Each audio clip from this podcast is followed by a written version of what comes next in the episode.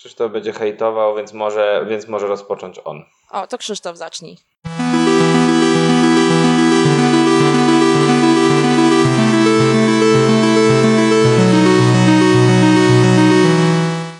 Witajcie w czwartym odcinku Tęczówki. W składzie Maciek z bloga Watching Closely, Anka z bloga Piekielna Strona Popkultury i Krzysiek z bloga Przemyślenia Maniaka. I dzisiaj będziemy rozmawiać o filmie, który kończy pewien etap zjawiska, które nazywa się Marvel Cinematic Universe, czyli Avengers Endgame, czy też po polsku koniec gry. I chciałoby się zaśpiewać, że to już jest koniec, nie ma już nic, a to tak się nie da do końca chyba. Tak myślę, że biorąc pod uwagę to, jak zakończył się film, trochę od tyłka strony, ale to jednak to nie do końca jest takie endgame. Prawda? No, zważywszy na to, że będzie jeszcze Spider-Man Far From Home, to na pewno nie. Tak, w tym sensie takim tego, że coś jeszcze po tym nastąpi, no to na pewno nie jest to koniec i kropka, ale na pewno jest to zakończenie pewnego etapu podróży bohaterów i, i też pewnej większej historii, która przez te no już prawie 10 lat chyba trwała. No dobra. E, to ja tak może nadam tempo tej dyskusji, bo coś czuję, że tak jesteśmy, zaraz tutaj umrzemy i położymy się na katafalku i będziemy leżeć i umierać i Thanos stryknie nas nie będzie. To już tylko, tylko tego nam brakuje. Dobrze, kochani, co wam się podobało, a co wam się nie podobało w Endgame? Bo ja mam bardzo dużo zachwytów nad tym filmem ogólnie. Wiem, że Krzysztof ma ich mniej. A Maciek, ty, jak tam? No to niech Krzysztof się wypowie, będziemy odbijać piłeczkę. To jest dobry pomysł, dobrze, tak zróbmy. Dwóch na jednego, doskonale. Krzysztof, zacznij. Znaczy ja myślę tak, że przede wszystkim ten film działa jako taki właśnie pewien moment, punkt kulminacyjny tego wszystkiego, co oglądaliśmy i jako takie zjawisko, które jest prezentem dla fanów, bo myślę, że wielu z nich ten film zadowoli. Natomiast jako film moim zdaniem on się nie do końca broni z wielu powodów największy zarzut, jaki mam do tego filmu, to jest scenariusz, który jest po prostu leniwy. No dobra, y, leniwy scenariusz to jest coś, czego ja nie kupuję, bo y, dla mnie leniwy scenariusz to jest scenariusz, na którym ja się nudzę, który mi się dłuży, który powoduje, że w filmie pojawiają się jakieś takie niewyjaśnione dłużyzny, które właściwie niczego nie wnoszą, a tego nie było tutaj. Widzę, widzę Krzysztof, co robisz, ale ja, ja tego tam nie zauważyłam. Ja się nie nudziłam ani przez sekundę, jeśli chodzi o te prawie trzy godziny de facto, bo ten film jest dość długi, to prawda, ale nie dłuży się. To jest bardzo ważne. Więc nie, nie, nie zgodzę się z tym, że scenariusz jest że tak powiem, gdzieś tam w którymś momencie rozwleczony, czy, czy, czy, nie, czy niezbyt dobrze zbalansowany, bo on działa. Mamy, mieliśmy bardzo dużo bohaterów, na których trzeba było położyć akcenty i trzeba było zakończyć bądź rozwinąć ich wątki. Zrobiono to lepiej lub gorzej ale myślę, że każdy z bohaterów dostał odpowiednią ilość czasu ekranowego, pomijając Captain Marvel, która dostała tego czasu najmniej. Ale jakby to jest zrozumiałe. Natomiast absolutnie nie zgadzam się z tym, że scenariusz jest yy, rozwleczony. Maćku, a ty? No a ja trochę kupuję ten argument, że scenariusz jest trochę leniwy, ale to nie z tego powodu, że jest wolny i akcja się ciągnie, tylko z tego powodu, że Prawdopodobnie wybrano najprostszy sposób rozwiązania tej historii.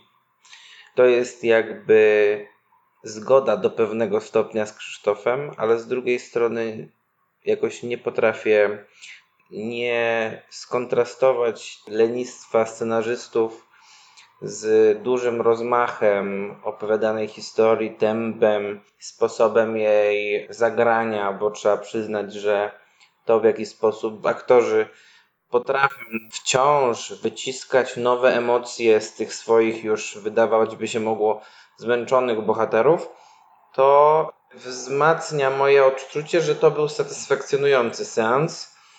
Chociaż z drugiej strony nie aż tak satysfakcjonujący jak e, Infinity War, które według mnie jest kapkę lepszym filmem z prostego i jednego powodu, mianowicie, że Thanos jest w Infinity War po prostu dużo ciekawszym bohaterem. Tak, ja może doprecyzuję o co mi chodziło z tym lenistwem, bo Ten scenariusz ma kilka problemów. Pierwsza rzecz to jest to, że ci bohaterowie, pomimo że twórcy zastosowali pewną sztuczkę w poprzednim filmie i tych bohaterów mają mniej do ogarnięcia na ekranie, to jednak nie udaje im się ich do końca zbalansować w taki sposób, żeby było to satysfakcjonujące. Kapitan Marvel to jest chyba najlepszy przykład, bo to jest bohaterka, którą tak naprawdę można by było zupełnie usunąć z tego scenariusza i film zupełnie by na tym nie ucierpiał, a ona się tam właściwie pojawia znikąd. Jeżeli ktoś nie oglądał sceny po napisach w Kapitan Marvel, to właściwie nie wiadomo skąd ona się tam wzięła. Pojawia się właściwie w takich momentach, żeby a to kogoś uratować, a to się pojawić i strzelić komuś ze swojej mocy. No a poza tym jeżeli chodzi o pozostałych bohaterów, to myślę, że dowodem na to, że tych bohaterów nie do końca udaje się zbalansować, jest cały trzeci akt i ta wielka walka, w której tak naprawdę scenarzyści sobie nagle przypominają, o, tu jest Spider-Man, no to niech przez 5 minut sobie tam coś poniesie, tu jest ktoś tam, no to niech zrobi to i niech się pojawi na 30 sekund i tak dalej, i tak dalej. To, co się udało właśnie w Infinity War, czyli tych bohaterów każdą historię dobrze opowiedzieć. Tak mam wrażenie, tutaj tego troszeczkę zabrakło.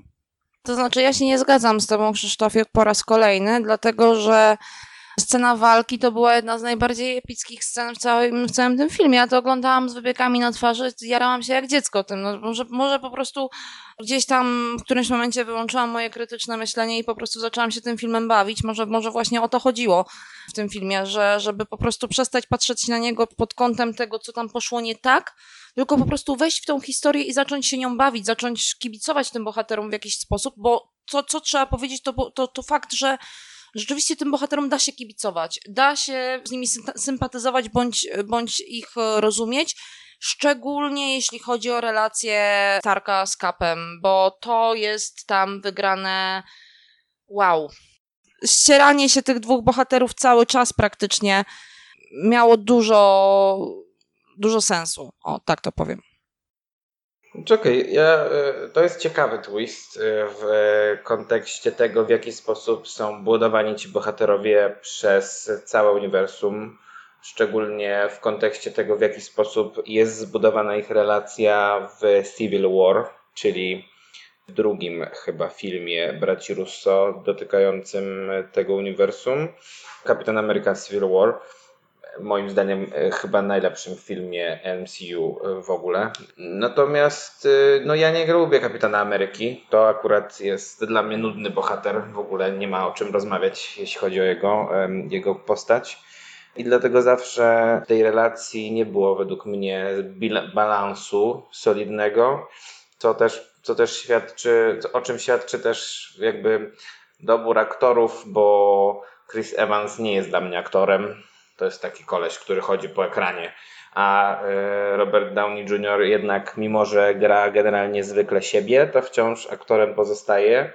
I on w przypadku Ironmana w każdym właściwie filmie starał się znajdować coś nowego w swojej postaci, może wyłączając cameo w poprzednim e, Spider-Manie. Natomiast e, ja bym powiedział tak. Wydaje mi się, że jednak głównym problemem tego filmu nie jest wcale akt trzeci, który co prawda wygląda trochę jak Władca Pierścieni Powrót Króla chwilami, ale jednak akt drugi, który po prostu ma niektóre wątki ciekawsze. Wtedy, wtedy kiedy bohaterowie przenoszą się w czasie, to niektóre sytuacje są ciekawsze, lepiej wygrane emocjonalnie, komediowo i tak dalej, a niektóre nie są dobrze wygrane i mam tu na myśli na przykład sceny na planecie Wormir i śmierć Nataszy Romanow, która nie obeszła mnie ani trochę. I to, do, w tym kontekście mam trochę pretensji do tego filmu. To znaczy, jeżeli chodzi o tą scenę Hawkeye'a i Czarnej Wdowy, to ja też nie wiem, kto tam pisał scenariusz, bo pisał go żenująco źle. Tam jest moment taki, który po prostu, może nie tyle, co się dłuży, co jest tam za dużo patosu, za dużo jakiegoś takiego przerzucania się, że to ja będę tą, nie, to ja skoczę, nie, nieprawda, ja cię bardziej kocham, ja skoczę i tak dalej, i tak dalej. To było takie żenujące. Ale po prostu jakkolwiek uwielbiam tą postać, w sensie Czarną Wdowę, kocham ją całym serduszkiem moim czarnym i naprawdę to, co tam się zadziało w tej relacji, to było coś bardzo dziwnego. Niemniej jednak ta śmierć mnie troszeczkę jednak obeszła, ale to bardziej chyba ze względu na sentyment do samej postaci, aniżeli do tego, jak to zostało przekazane. Natomiast zupełnie inaczej rzecz się ma, jeśli chodzi o to, co się stało z Tonym Starkiem, nie? Bo i z jego serduszkiem. I to mnie obeszło. To, to mnie obeszło bardzo. Nawet bym powiedziała, że bardziej niż bardzo. Po prostu przyznaję się bez bicia, płakałam po prostu jak dziecko i, i wyszłam z kina wyglądając trochę jak panda, ale w sumie well. Natomiast rzeczywiście ta, ta, to, co zrobili z Tonym Starkiem, ja się zgodzę z tym, co Maciek powiedział. Ja też jestem team Iron Man, jeżeli mam być, jeżeli, jeżeli mielibyśmy wybierać Stark Cap, to ja jestem raczej Stark, bo Kapitan Ameryka tak nie jest moim bohaterem do końca. Natomiast e, jeżeli chodzi o to, co, jak poprowadzono jego postać, jakie miała motywacje, w jaki sposób ją ukazano, w jaki sposób przedstawiono kontekst rodziny, to wszystko dla mnie zagrało w 100% i było wiarygodne i było czymś, co ja mogłam bez problemu kupić po prostu w ciemno. To muszę nawiązać teraz do kilku rzeczy. E, po pierwsze, to co mówiłaś na samym początku o tej relacji Starka i Kapitana Ameryki. Ja tam właściwie żadnej relacji nie widziałem, poza tym, że troszeczkę się pokłócili i to jeszcze w takich momentach, kiedy jedna bohaterka coś wie. Ja mówiłam w kontekście wszystkich e, filmów, gdzie oni się znali. I, I to jakby tutaj było, rozumiesz? Rozumiem o co ci chodzi, ale jednak mówimy tutaj o tym filmie, a tutaj ta relacja no, była płytko rozwiązana. I to jeszcze w takich momentach, kiedy jeden bohater coś tam wie i ma powiedzieć, ale musi poczekać, aż się wszyscy pokłócą. To moim zdaniem nie jest fajne scenariuszowe rozwiązanie. Po drugie, Czarna Wdowa. Mnie ta scena bardzo wkurzyła przede wszystkim. Dlatego, że Czarna Wdowa jest postacią o mega dużym potencjale, a to, co z nią zrobiono przez te wszystkie filmy, woła po prostu o pomstę do nieba i przez to, że zakończyli jej wątek tam tak szybko, mimo że jeszcze gdzieś tam będzie jakiś solowy film, to jestem bardzo zły, e, że musieliśmy się już pożegnać z tą mm, bohaterką, mimo braku mojej sympatii do Scarlett Johansson. O Boże, nie lubisz Scarlett Johansson? Możesz nie lubić. Nie lubię ją przez różne kontrowersje związane z jej, z jej wyborami aktorskimi od, e, począwszy od Ghost in the Shell przez tę ostatnią aferkę z filmem o transpłciowym bohaterze, ale to tam nawiasem mówiąc tylko. Ale to nadal nie jest argument, który pozwala mi uwierzyć w to, że można nie lubić Scarlett, także Maćku, kontynuuj. Dobra, bo y, chyba wiem, y, o co się będziemy kłócić najbardziej, to może ja zacznę. Wątek y, Tora i Roketa, a właściwie Tora i osobno Roketa. Ja kupuję powiedzmy w ćwierć argumentacji, że wątek Tora mógł być w pewnego rodzaju sposób przeciągnięty i być może emocjonalnie nie zawsze dobrze zbilansowany, natomiast wydaje mi się, że to w jaki sposób został pokazany Thor jest pewnego rodzaju odświeżeniem konwencji tego bohatera, który musi być tym herosem, bogiem olimpijskim, czy bogiem tutaj w tym momencie asgardzkim, po niemożliwej ilości siłowni, jeszcze w dodatku mocnym, silnym i stanowczym. I e, człowiek, na którego spadają wszystkie możliwe rozczarowania ze śmiercią najbliższych, z tym, że zawiódł siebie, świat, swoje społeczeństwo, i on w jakiś sposób stara się odreagować. To jest to jest potraktowane tutaj dość komediowo, może zbyt mocno komediowo momentami, ale z drugiej strony Chris Hemsworth jest e, moim zdaniem chyba największym w ogóle odkryciem aktorskim MCU, bo on rozwijał się z filmu na film i naprawdę ja bardzo kibicuję temu aktorowi, żeby znalazł w sobie kolejne jakieś ciekawe inspiracje aktorskie, bo to, co tutaj było pokazane, daje, daje potencjał do tego, żeby kiedyś było coś wielkiego. To mówisz, że Thor Lebowski ci pasował? Ja generalnie mam podobne odczucia, co do, tak jak ty, tak? Że jakby też kupuję tę formę swego rodzaju PTSD, bo to było swego rodzaju PTSD, które gdzieś tam się odbiło na nim, połączone trochę z depresją, trochę gdzieś tam z jakimiś takimi problemami. I właśnie takie uczłowieczenie tego Tora, tego, który jest taki zawsze właśnie, tak jak ty mówiłeś, że idealny i tak dalej, i tak dalej, jest tym Bogiem, po siłowni, tralalala, żeby właśnie pokazać go jako tego człowieka, który, właśnie człowieka, który też ma swoje problemy, i też sobie może czasami nie poradzić z czymś.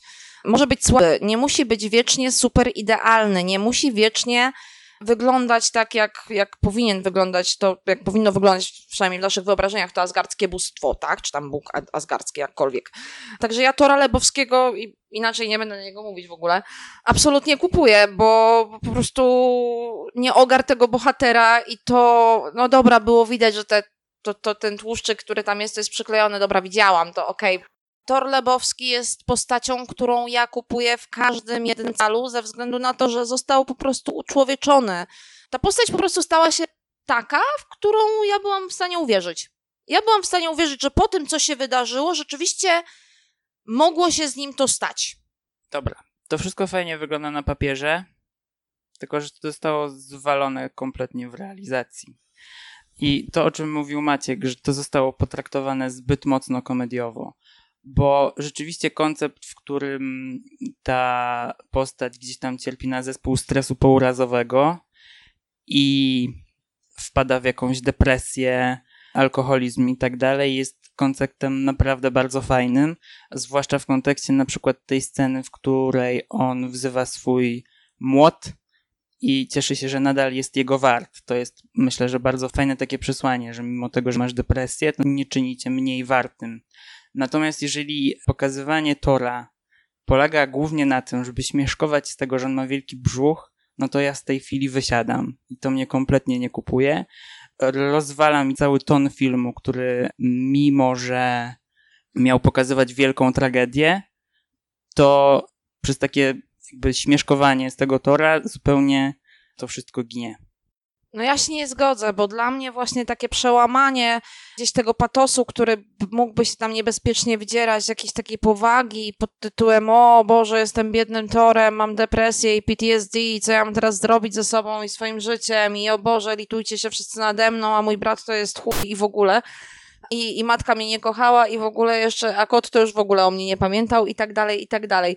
Więc generalnie pójście w taki właśnie patos, gdzieś jakiś taką, taki żal, właściwie użalanie się nad torem, byłoby moim zdaniem sytuacją zgoła niebezpieczną. Ale to też było niebezpieczne z tej uwagi, że osoby, które gdzieś tam przeżywają to, co Tor, czy w, tutaj w kontekście depresji, czy w kontekście PTSD, czy nawet w kontekście nadwagi, mogły poczuć się urażone i znam takie osoby, które się tak poczuły, więc...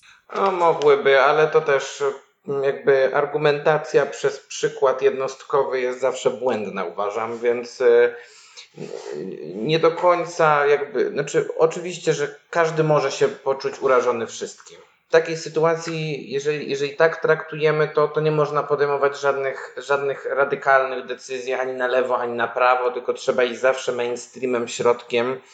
No a e, środkiem zawsze szło Marvel Cinematic Universe i o to można mieć duże pretensje do nich, dlatego, dlatego tym bardziej wydaje mi się, że taka decyzja podjęta przez e, scenarzystów i przez braci Russo w tym kontekście akurat postaci Tora jest ciekawa, jest myślę, że w 85% całkiem udana. Głównie ze względu na to, w jaki sposób po prostu jest to zagrane. I no bo Chris Hemsworth jest, tak jak powiedziałem, no, wartością samą w sobie dla tych filmów. Ja się z Tobą zgadzam, Macieju, w 100%, dlatego że e, w ogóle wychodzę z założenia, że jeśli idziemy na kino blockbusterowe, tak, jeżeli oglądamy jakieś blockbustery, kino mainstreamowe, tak, superbohaterskie, jakkolwiek, i podchodzimy do niego na super turbo serio i przekładamy w skali 1 do 1 wszystkie problemy, które tam są pokazane na swoje własne życie i próbujemy znaleźć tam jakieś odniesienia do naszego, do naszych przeżyć i tak dalej, to jasne, to jest okej, okay, ale też złapmy troszeczkę dystansu do tego. Tylko nie mów, że dystansu, błagam. To nie jest to Właśnie słowo. zrobiłam to specjalnie. Właśnie nie mów tego. To nie mów. Zrobiłam to specjalnie. Dla, pozdrowienia dla zwierza kulturalnego. Ten wpis o tym dystansie był bardzo ważny. To znaczy, dobra, może nie dystansu, ale kurczę, nie mam innego słowa, cholera jasna. Ale chodzi mi, wiesz o co, Nie, ale argumentacja przez dystans jest zawsze tak samo zła, jak argumentacja przez przykłady jednostkowe. Znaczy nie, dobra, może nie dystansu, może nie dystansu, a może po prostu spojrzeć na to z takim odrobinę przymrużeniem oka. O, może tak. Może po prostu nie brać tego tak super serio, tylko gdzieś tam popatrzeć na to jak na historię, która jest fikcyjna, która dzieje się gdzieś tam w jakiejś innej rzeczywistości, która nas nie dotyczy, bo jest su- superbohaterska, nie jesteśmy superbohaterami, come on! Pewnie, że nie można przykładać gdzieś tam jednostkowych wrażeń do takich rzeczy, ale wydaje mi się, że jednak z pewnych rzeczy nie powinno się żartować. Po prostu. No come on, Krzysiek, no nie gadaj. No to tak samo jakby nie można na, było nakręcić Wonder Woman, bo film superbohaterski nie powinien być umiejscowiony, nie wiem, w II wojnie światowej, albo Quentin Tarantino nie mógłby nakręcić bękartów wojny i się naśmiać z nazizmu. No nie, ale tutaj jakby zupełnie w inną stronę idziesz, bo jednak Wonder Woman, mimo że została osadzona gdzieś w pierwszej wojnie światowej, to wydaje mi się, że potraktowano tam ten temat w dość wrażliwy sposób, a z nazizmu zawsze można się śmiać, bo jest śmieszny. Natomiast chcę się zgodzić z jedną rzeczą, bo cały ten wątek, mimo że moim zdaniem jest do przerobienia kompletnie, zwłaszcza realizacyjnie, to zgodzę się z tym, że Chris Hemsworth robi tam robotę po prostu życia.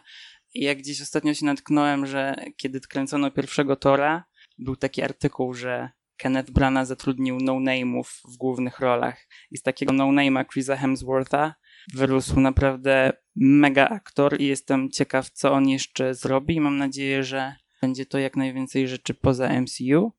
I ostatnia rzecz, bo mówisz, że kino superbohaterskie, czy też blockbusterowe i tak dalej powinno nas bawić. I rzeczywiście jest to pewien sposób, ale myślę, że nie każde kino blockbusterowe nadaje się do tego, żeby bawić. I może też być zrobione fajne kino, takie większe, na bardziej poważnie, i tego mi troszeczkę tutaj w tym filmie zabrakło. No dobra, to teraz ja jako ta, która się bawi zawsze jak dziecko, powiem tak, nie będę tutaj jakby zastanawiać się i dywagować nad tym, czy można śmieszkować z nazizmu, czy nie. Y, Iron Sky 2 robi to dobrze, polecam. Iron Sky 1 robił to fatalnie, nie polecam. Jeszcze nie widziałam jedynki, na dwójce bawiłam się jak dziecko, były dinozaury, było super. Ale jakby wracając do kwestii powagi bądź niepowagi. Ja myślę, że kwestia, jeśli chodzi o właśnie to takie branie na poważnie problemów, to jasne, pewnie można. Tylko po co? Czy komiksy mają jakby. Aha, okej. Krzysztof kiwa, że mają, okej, w porządku. No dla mnie komiksy są czymś, co mnie bawi, co daje mi, co mi dostarcza fanu, gdzie przeżywam te historie tych bohaterów, czasami się wzruszam, jasne, czasami się śmieję, a czasami po prostu facepalmuję na głupoty, które są zrobione i tak dalej. Nie no, bo generalizacja też jest bez sensu, nie? Więc no, myślę, że są komiksy, które, nie wiem, można traktować pewnie jako rozrywkę tylko, a są komiksy, które, nie wiem, mogłyby kandydować do Nagrody Nobla pewnie literackiej, więc to akurat argument, że komiksy są tylko takie też do mnie nie trafia. Dlatego właśnie w kontekście całego tego filmu jestem mniej więcej totalnie po środku. W sensie ja szanuję ten film i dobrze mi się bardzo go oglądało.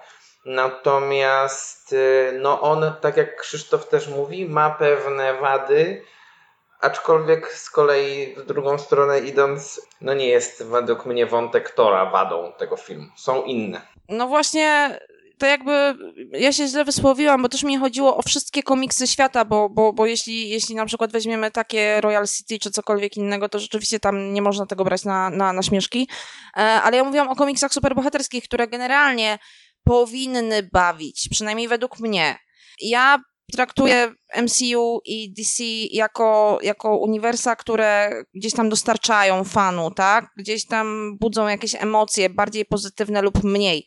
I przez ten pryzmat y, postrzegam jakby takie kino. Ono właśnie tak jak ty mówisz, Maćku, ono jest kinem dla mnie środka, tak? Ja nie jestem w stanie wchodzić w jakiś, nie wiem, nie chcę być tutaj obraźliwa dla kogokolwiek, ale nie chcę zakładać zbroi Social Justice Warrior po momencie, kiedy wychodzę z kina superbohaterskiego, bo też nie o to chodzi i wiem, że twórcom nie o to chodziło, tak? Jakby rozumiesz mnie, Maciek, prawda?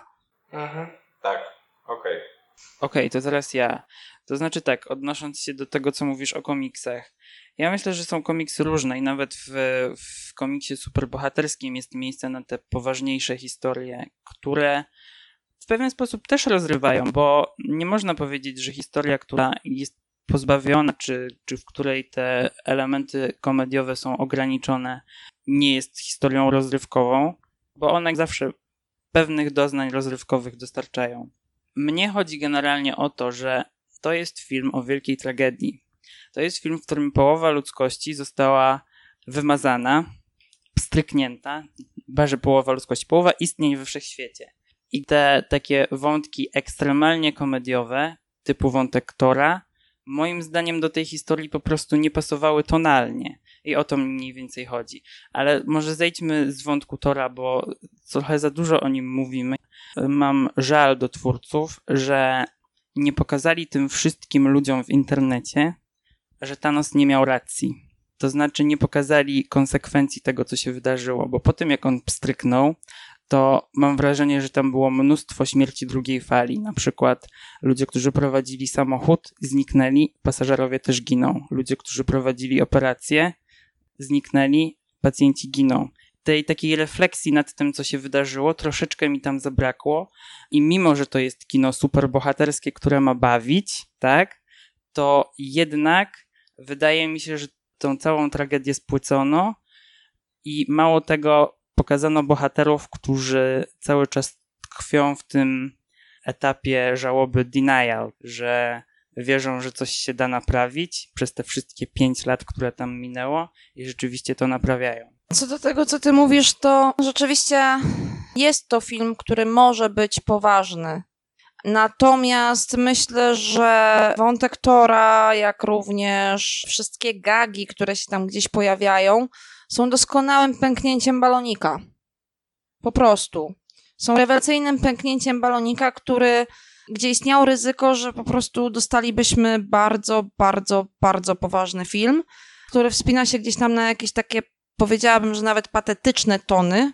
Nie wiem, czy dobrze to odmieniam a dostaliśmy świetne kino rozrywkowe, więc jak najbardziej zgadzam się z Maćkiem, że wątek Tora jest czymś, co doskonale rozbija ten trudny, poważny, momentami nawet bardzo poważny balon.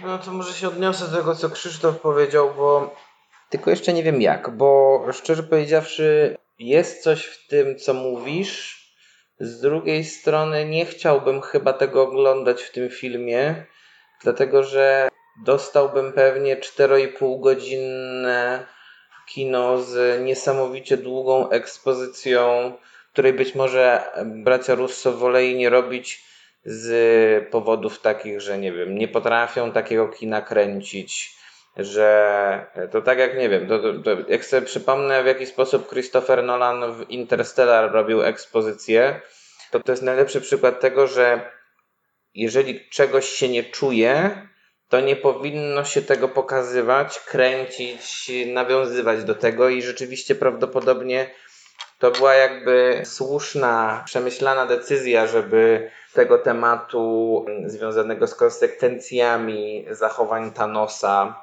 z Infinity War nie eksplorować mocniej. Natomiast z drugiej strony, no tak, no, trzeba się zgodzić z tym, że rzeczywiście nie jest to wypunktowane w sposób dosadny, że Thanos nie miał racji, ale nie z tego powodu, który powiedziałeś według mnie, tylko z tego powodu, że Thanos po prostu w Endgame jest zupełnie inną postacią i nie do końca taką, jaką bym chciał, żeby była, bo tak jak mówiłem na początku, no w pierwszym odcinku, czyli, znaczy w pierwszym odcinku tego finału, czyli Infinity War, Thanos się jawił trochę jako postać, której argumenty w jakiś sposób można zrozumieć. Być może to jest da zbyt daleko idące stwierdzenie, ale jego argumentacja i sposób podania tej argumentacji jest przynajmniej do rozważenia. Tutaj Thanos jest po prostu negatywnym bohaterem, jak jednym z wielu negatywnych bohaterów Marvela, tylko troszeczkę potężniejszym, ale jak się okazuje, nie na tyle potężnym, żeby doprowadzić do unicestwienia Avengersów. Tak, myślę, że w tym, co mówisz, jest dużo racji. I rzeczywiście przydałoby się właśnie konfrontacja tego, co, to, co tam Thanos sobie rozważał w Infinity War, z tym, co się wydarzyło. Tego moim zdaniem zabrakło. Ale dobra, teraz przejdźmy do kolejnej rzeczy, która mnie zdenerwowała. To znaczy. Coś ci się podobało? Podobało mi się. Może jeszcze nawiążę. Podobał mi się bardzo moment, w którym kapitan Ameryka mówi Hail Hydra, bo to było dość zabawne nawiązanie do tej całej aferki komiksowej. Nie wiem, czy ją kojarzycie. Pewne elementy komediowe były bardzo fajnie wygrane, pewne nie. Natomiast y, wracając do tego, co mnie wkurzyło, bo mówi się, że jeżeli zrobisz opowieść o podróżowaniu w czasie, to nie ma takiej możliwości, że opowiesz ją w sposób logiczny. I to moim zdaniem nie jest do końca prawda, bo jest kilka takich e, opowieści, które o podróżowaniu w czasie mówią w sposób całkiem zasadny. Chociażby ostatni serial Dark bardzo fajnie to robi. I widać, że scenarzyści tutaj mieli pomysł. Mieli pomysł, który kilkukrotnie dokładnie objaśniają, a potem całkowicie go niszczą ostatnią sceną. Jakby nie trzymają się logiki tego, co sami wprowadzili. To jest moim zdaniem kolejny dowód na ich lenistwo.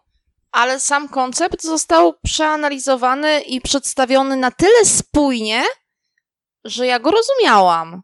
I, i jakby gdzieś tam na samym końcu to, że oni jakby odeszli od tego, co ustalili i tak dalej. Ja sobie troszeczkę może tak bardzo wygodnie, może trochę tak, może trochę próbuję usprawiedliwić ten film. Ja mówię, przecież to MCU, tam się dzieją cuda, come on, umówmy się.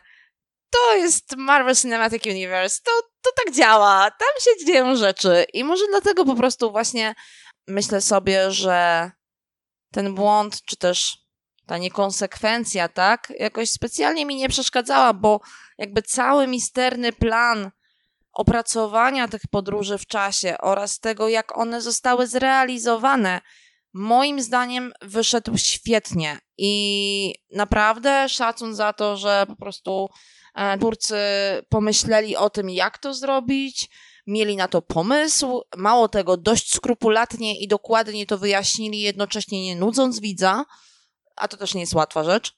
Więc jakby ja szanuję. Maciek?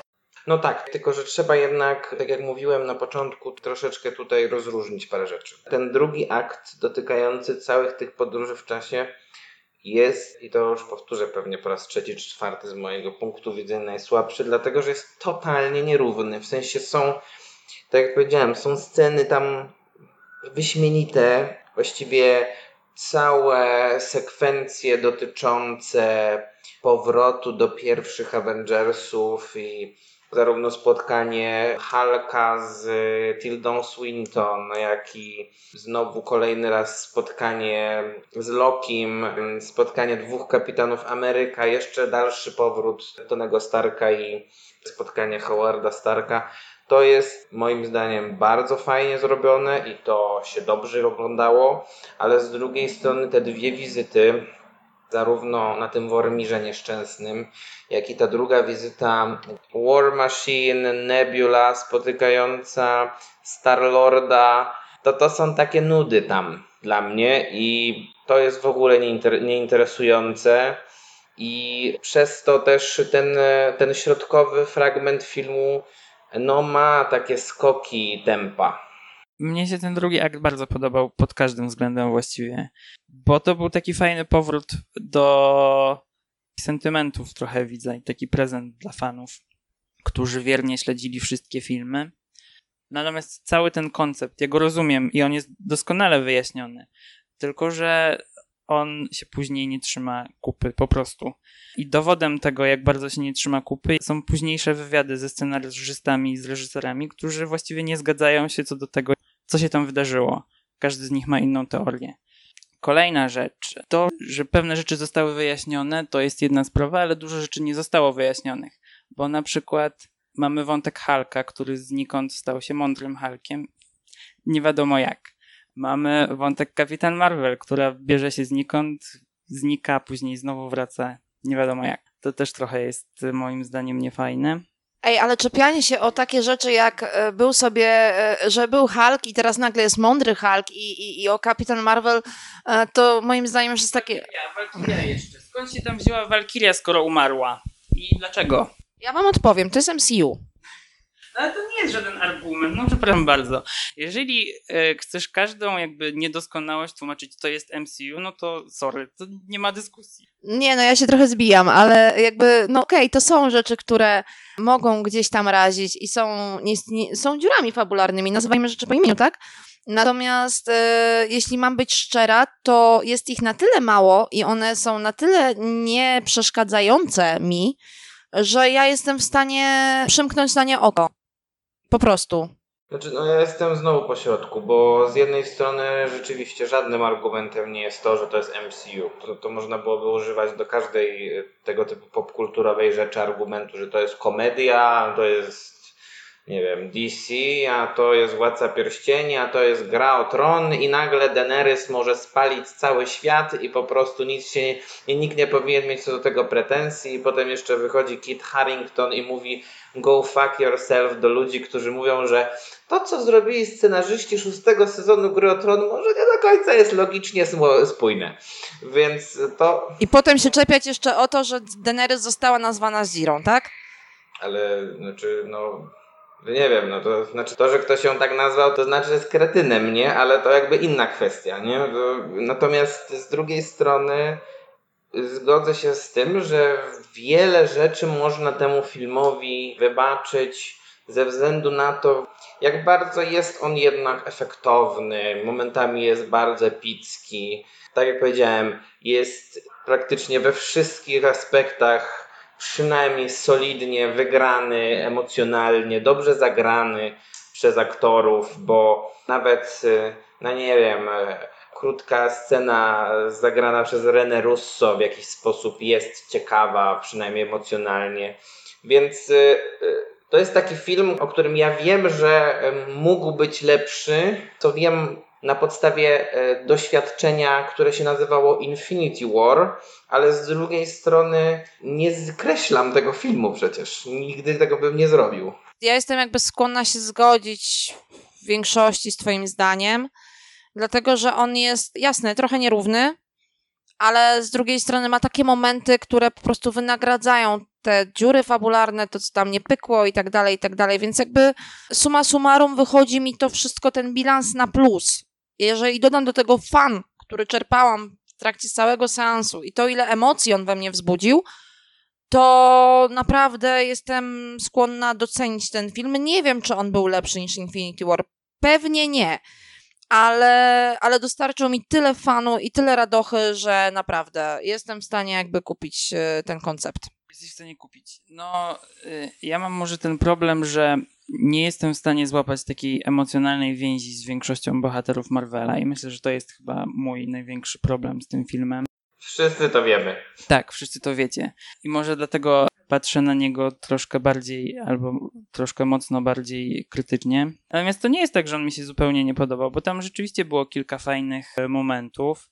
Był naprawdę wielki rozmach, czy w tej scenie wielkiej bitwy, która mogłaby być zrobiona lepiej, na przykład pod względem efektów specjalnych, bo niektóre były troszkę plastikowe, ale jednak gdzieś tam tych e, fajnych emocji i takiej tej rozrywki, którą się czuje widząc, nie wiem, jak bohaterowie piorą Thanosa, dostarcza. I mimo tych uchybień różnych, to myślę, że fani Marvela dostali właściwie to, na co liczyli i, i myślę, że oni jak najbardziej będą zadowoleni. Ja nie jestem do końca zadowolony, ale to jestem ja. To znaczy tak, po pierwsze chciałem powiedzieć, że ja też generalnie nie jestem człowiekiem, który łapie kontakt emocjonalny z bohaterami Marvela.